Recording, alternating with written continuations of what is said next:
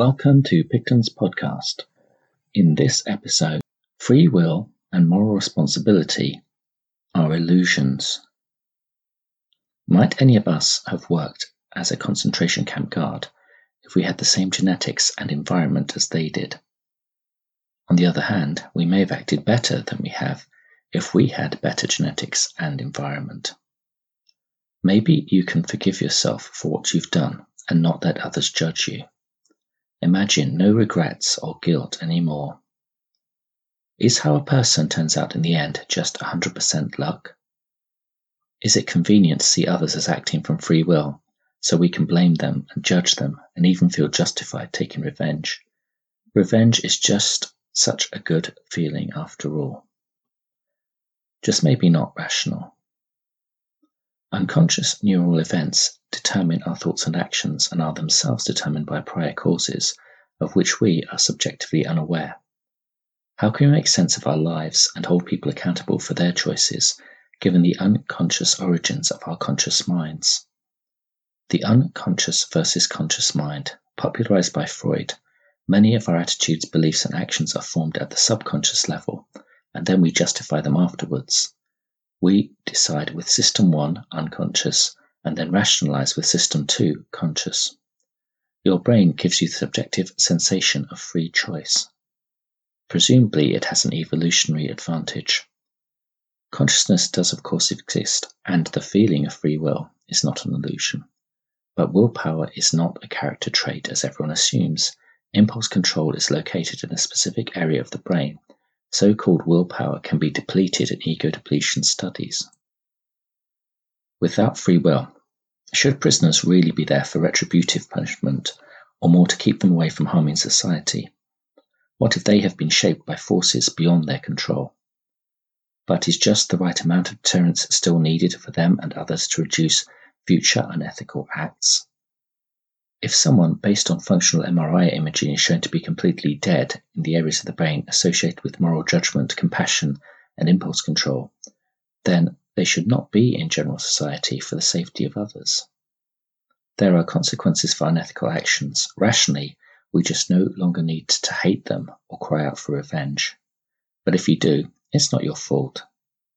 Three components, the orbital cortex, the warrior gene, and a person's upbringing all combine to determine whether one lives a normal, peaceful life or becomes a serial killer. While it's relatively easy to convince a jury that a murderer who has a golf ball-sized tumour in his brain was not responsible and should be considered mentally incompetent, it's not as easy to use complex, jargon-laced explanations of neurotransmitters, neurons, and electrical functions of brain centres to prove that the murderer was incapable of making a correct moral decision. There is abundant research indicating that severe physical or mental abuse during early childhood will have long-lasting impact on the developing brain, neural interconnections, and personality. It will impact us on both a conscious and an unconscious level. Recent research has shown that we often act or decide before there is activity in our prefrontal cortex, where complex cognitive behavior, decision-making, and impulse control is believed to function. Before we logically and rationally evaluate our options, a more visceral region of the brain, the limbic system, is active. We often act first and then afterwards justify our action with logic. Darwin wrote that the general delusion about free will is obvious, and that one ought to punish criminals solely to deter others, not because they did something blameworthy. This view should teach one profound humility, wrote Darwin. One deserves no credit for anything, nor ought one to blame others. Once you realise that your decisions were all predetermined, and that you had no choice but to make them, you can immediately forgive yourself for all the silly and stupid mistakes that you make. The popular conception of free will seems to rest on two assumptions. One, that each of us could have behaved differently than we did in the past, and two, that we are the conscious source of most of our thoughts and actions in the present. It's true to say that a person would have done otherwise if he'd chosen to do otherwise. This does not deliver the kind of free will that most people seem to cherish, because a person's choices merely appear in his mind as though sprung from the void. From the perspective of your conscious awareness, you're no more responsible for the next thing you think, and therefore do, than you are for the fact that you were born into this world.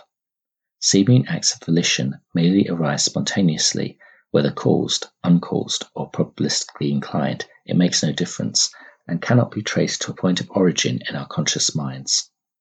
The intention to do one thing and not another does not originate in consciousness, rather it appears in consciousness. A lot of what we call consciousness is transported via the thalamus. Its functions include relaying of sensory and motor signals to the cerebral cortex and the regulation of consciousness, sleep and alertness.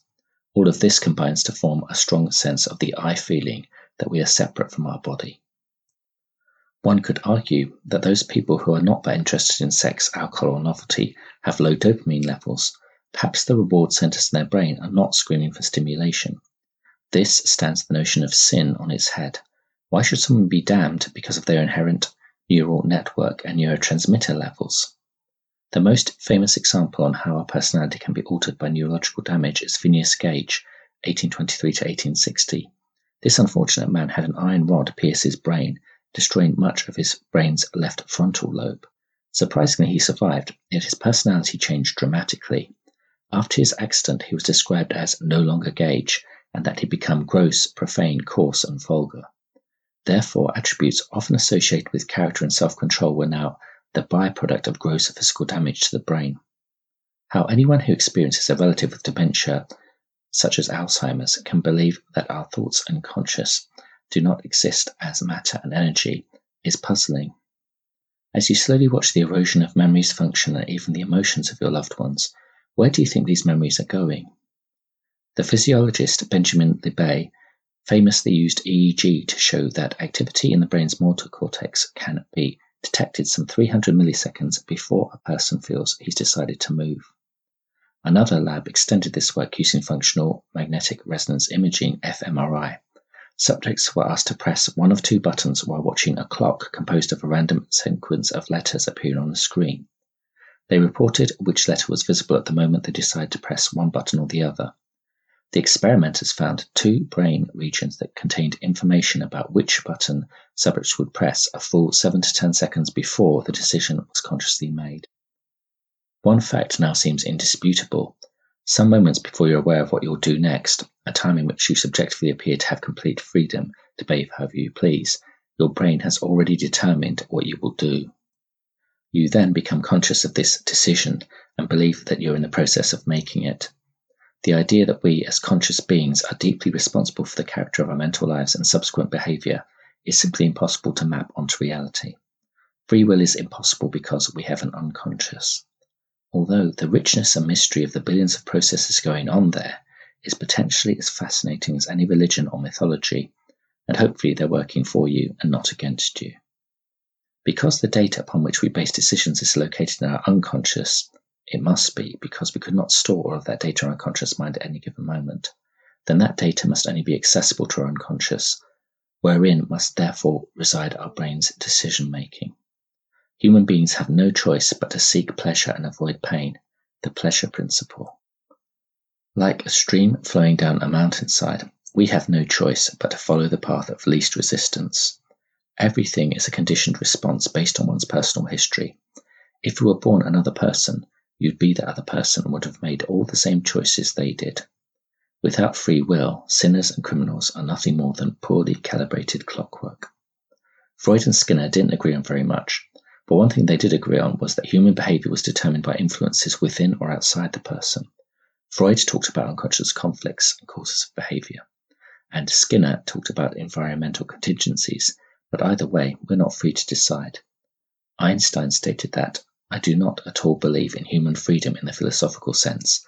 Everyone acts not only under external compulsion, but also in accordance with inner necessity. People feel or presume an authorship of their thoughts and actions that is illusory." You are not in control of your mind because you, as a conscious agent, are only part of your mind, living at the mercy of other parts. We don't consciously perceive all of the causal events that lead to our thoughts. All of these things happen in the background and they dictate every decision we make. For each decision, we are limited to a few things in which we are aware of. How can we be free as conscious agents if everything we consciously intend is caused by events in our brain that we do not intend and of which we are entirely unaware? Choices, efforts, intentions, and reasoning influence our behaviour, but they are themselves part of a chain of causes that precede conscious awareness and over which we exert no ultimate control. Take a moment to think about the context in which your next decision will occur. You did not pick your parents or the time and place of your birth. You didn't choose your gender or most of your life experiences. You had no control whatsoever over your genome or the development of your brain, and now your brain is making choices on the basis of preference and beliefs that have been hammered into it over a lifetime by your genes, your physical development since the moment you were conceived, and the interactions you've had with other people, events, and ideas. Where is the freedom in this? Yes, you're free to do what you want even now, but where did your desires come from? Becoming sensitive to the background causes of one's thoughts and feelings can, paradoxically, allow for greater creative control over one's life. Blame the situation or the entirety of the universe, not the other person, for their will was not free. We do not need free will to have morality. All we need to be moral is to be rewarded when we do good things and punished when we do bad things. We must always remember that we're always doing the very best we can at the time with the data we have at the time. Where's the free will if we have no choice but to seek pleasure and avoid pain? People blame themselves, and they blame others for things done in the past. Such blame is an unnecessary weight riding on their shoulders. It's unnecessary because what's happened in the past could not have been helped or prevented by you or them. You could not have, of your own accord, chosen otherwise than what you did. They could not have, of their own accord, chosen otherwise than what they did. Resentment, anger, and indignation that people hold towards others are there because they believe those others had the ability to choose, of their own accord, something different than they had chosen. Determinism is the belief that every event has a cause. There's a chain of causes for every event that goes back to the Big Bang and any events that could have preceded that. Nothing can change this course of caused events. If we keep backtracking causes, it always leads to causes that are not internal to ourselves. All thoughts that happen are events. If our thoughts are caused, they're forced and could not have happened another way. They're not free. The choices we make can be said to be causally willed by our thoughts. Even if acausal or random quantum events occur spontaneously at that level, they would not be something a person themselves could have control over and cause. Even if they could, another cause would have then have preceded that. No matter how complex, bizarre, probabilistic or unintuitive we postulate reality based on interpretations of quantum mechanics, causality must still follow from cause to effect, and acausality can have no such forcing factors. Causality seems to be a ruling factor at the top levels, which overrides any acausal events that may pop into existence on the quantum scale. Brain patterns lead to the conscious feeling of choice. We don't feel that we've made a decision until a brain state already happens that dictates the decision we'll make. When people finally understand that nobody has a free will, people hopefully will not deeply or truly blame anyone for anything in the strong sense, due to believing that they freely chose to do something wrong. Rather, problems can be identified and possibly fixed. The humans of the future may be more practical in their efforts to identify problems and correct people when they do wrong, without the seething hatred, excessive blame, and revenge-seeking. You may be the thinker of your thoughts and the experiencer of your experiences, but you are not self-creating them to occur. The truth of the matter is, we're just spectators of our lives, watching them unfold. Life is like watching a movie for the very first time. The movie is pre-made, but you don't know what's going to happen next. You're both the star and the sole full-time observer of this movie. The movie is filmed in the first person. Just because we do not possess a free will does not mean we cannot enjoy the already made movie that is our life. Goodbye, fellow robots.